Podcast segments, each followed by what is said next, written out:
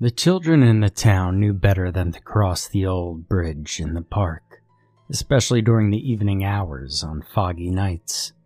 Even the grown ups stayed clear, knowing that those who dared venture out were doomed never to be seen again. And everyone knows grown ups are usually pretty naive when it comes to such matters. They had even made an effort to stop people from crossing the bridge by making a gate that closed every day an hour before sundown to block access to the park. The grown ups seemed so proud of themselves for protecting the little ones, and so the children didn't have the heart to tell them that it was a waste of money better spent buying birthday and Christmas presents. Everyone knew better than to cross that bridge so there was no reason for a gate at all. Unfortunately, Eleanor was nobody, and even if she was somebody, she was a very stupid little girl.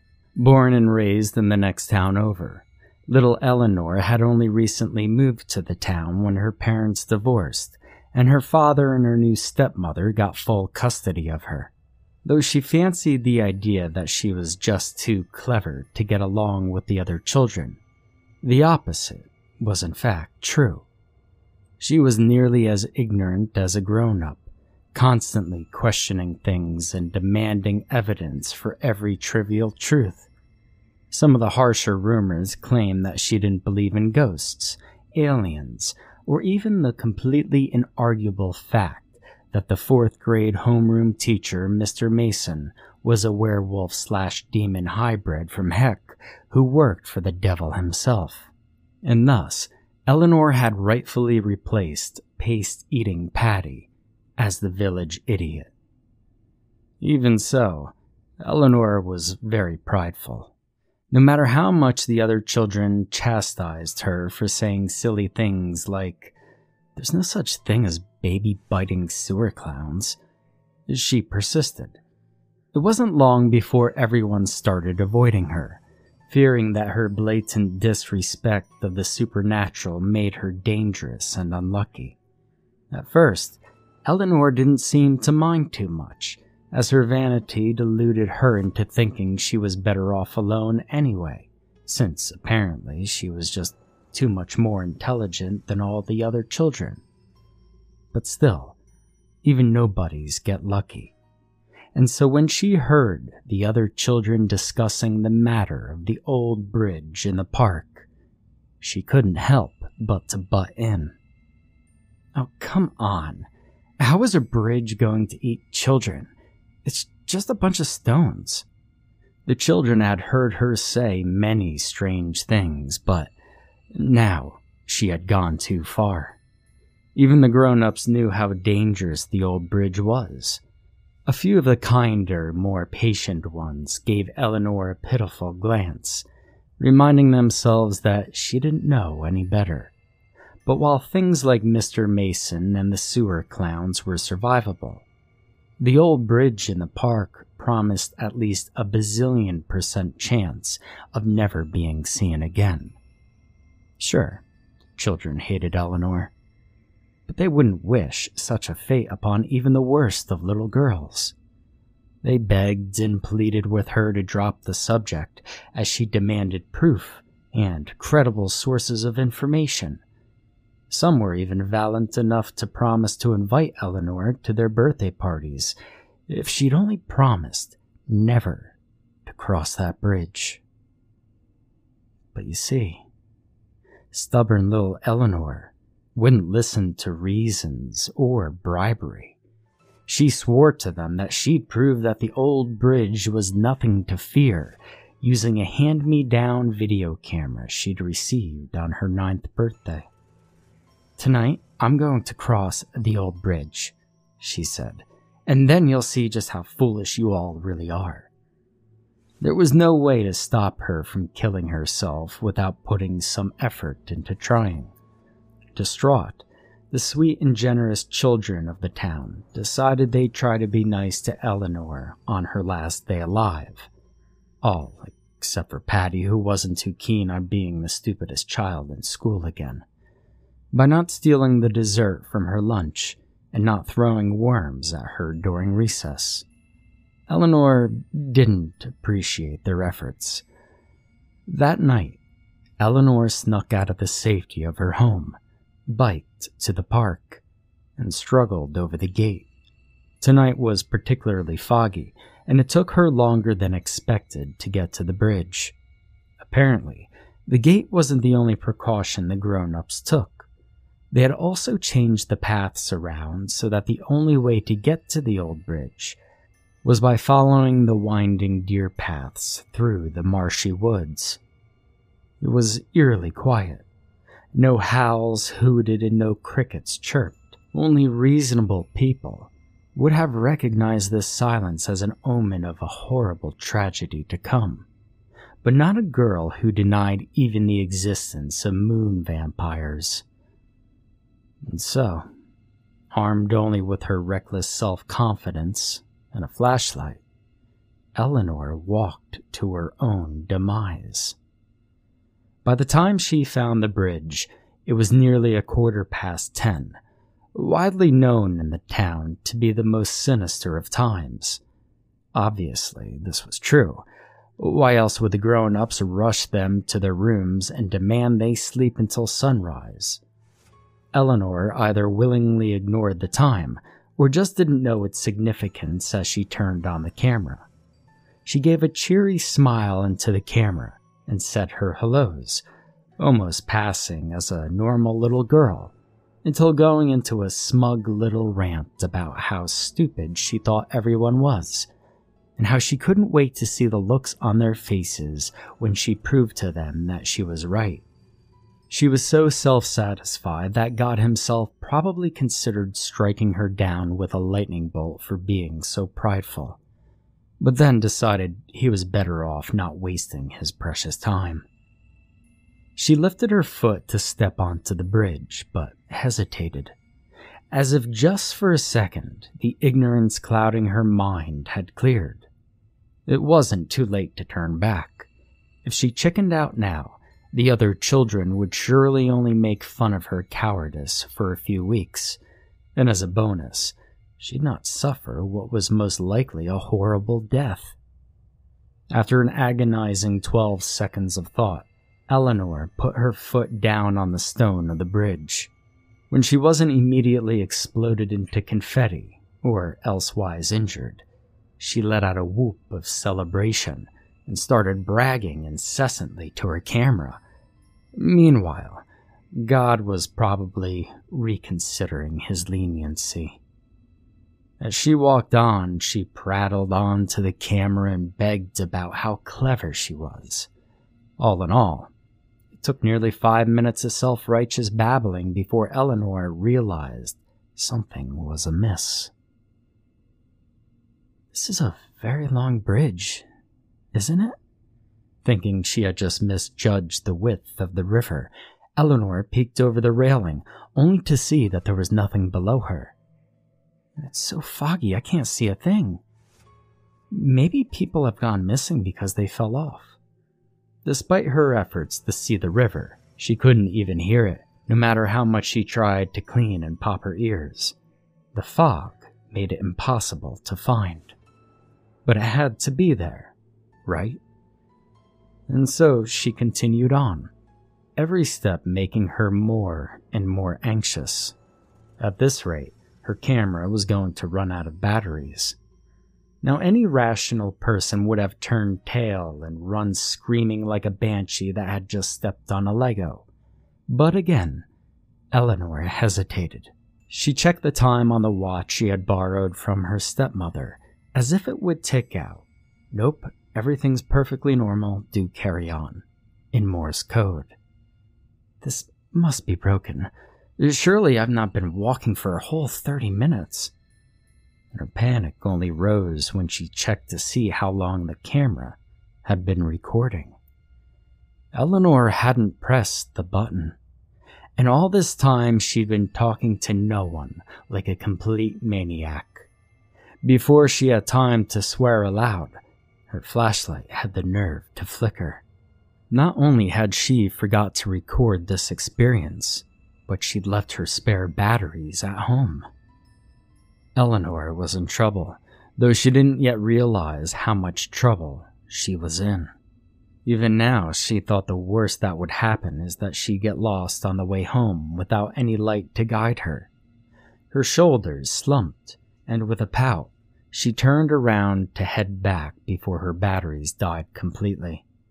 She felt almost as dumb as she was, wandering into the woods so underprepared. Cockiness killed the cat, Eleanor supposed, though by killed she actually meant non lethally inconvenienced. Maybe she'd try again tomorrow night. It felt like three hours passed, but in reality it was closer to two and a half. Eleanor, patron saint of not believing anything without proof, ignored the very real evidence of her stepmother's watch telling her it was nearly one in the morning.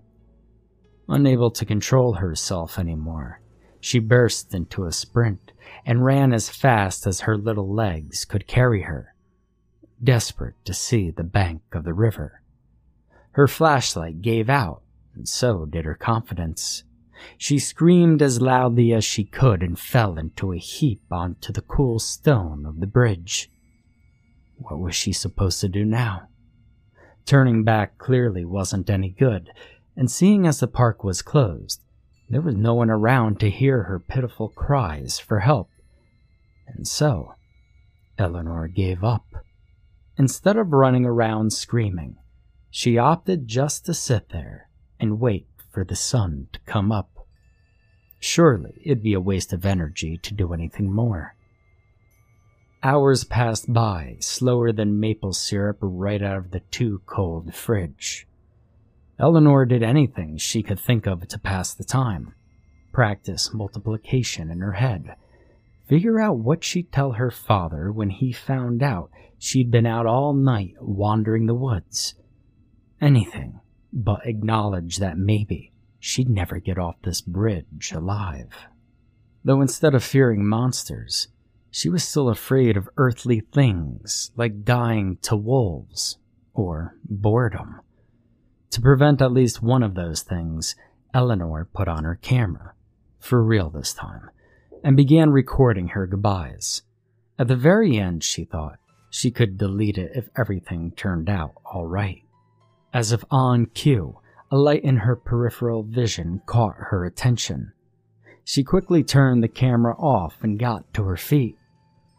Was it the sun already? No, it wasn't the right color, and it was too small. Could it be? Hey, help! Like a moth drawn to a bug zapper, Eleanor scrambled to her feet and darted for the light. Help me! Hello? The light, or more accurately, the ancient old lady holding the light, responded. Are you lost, little girl?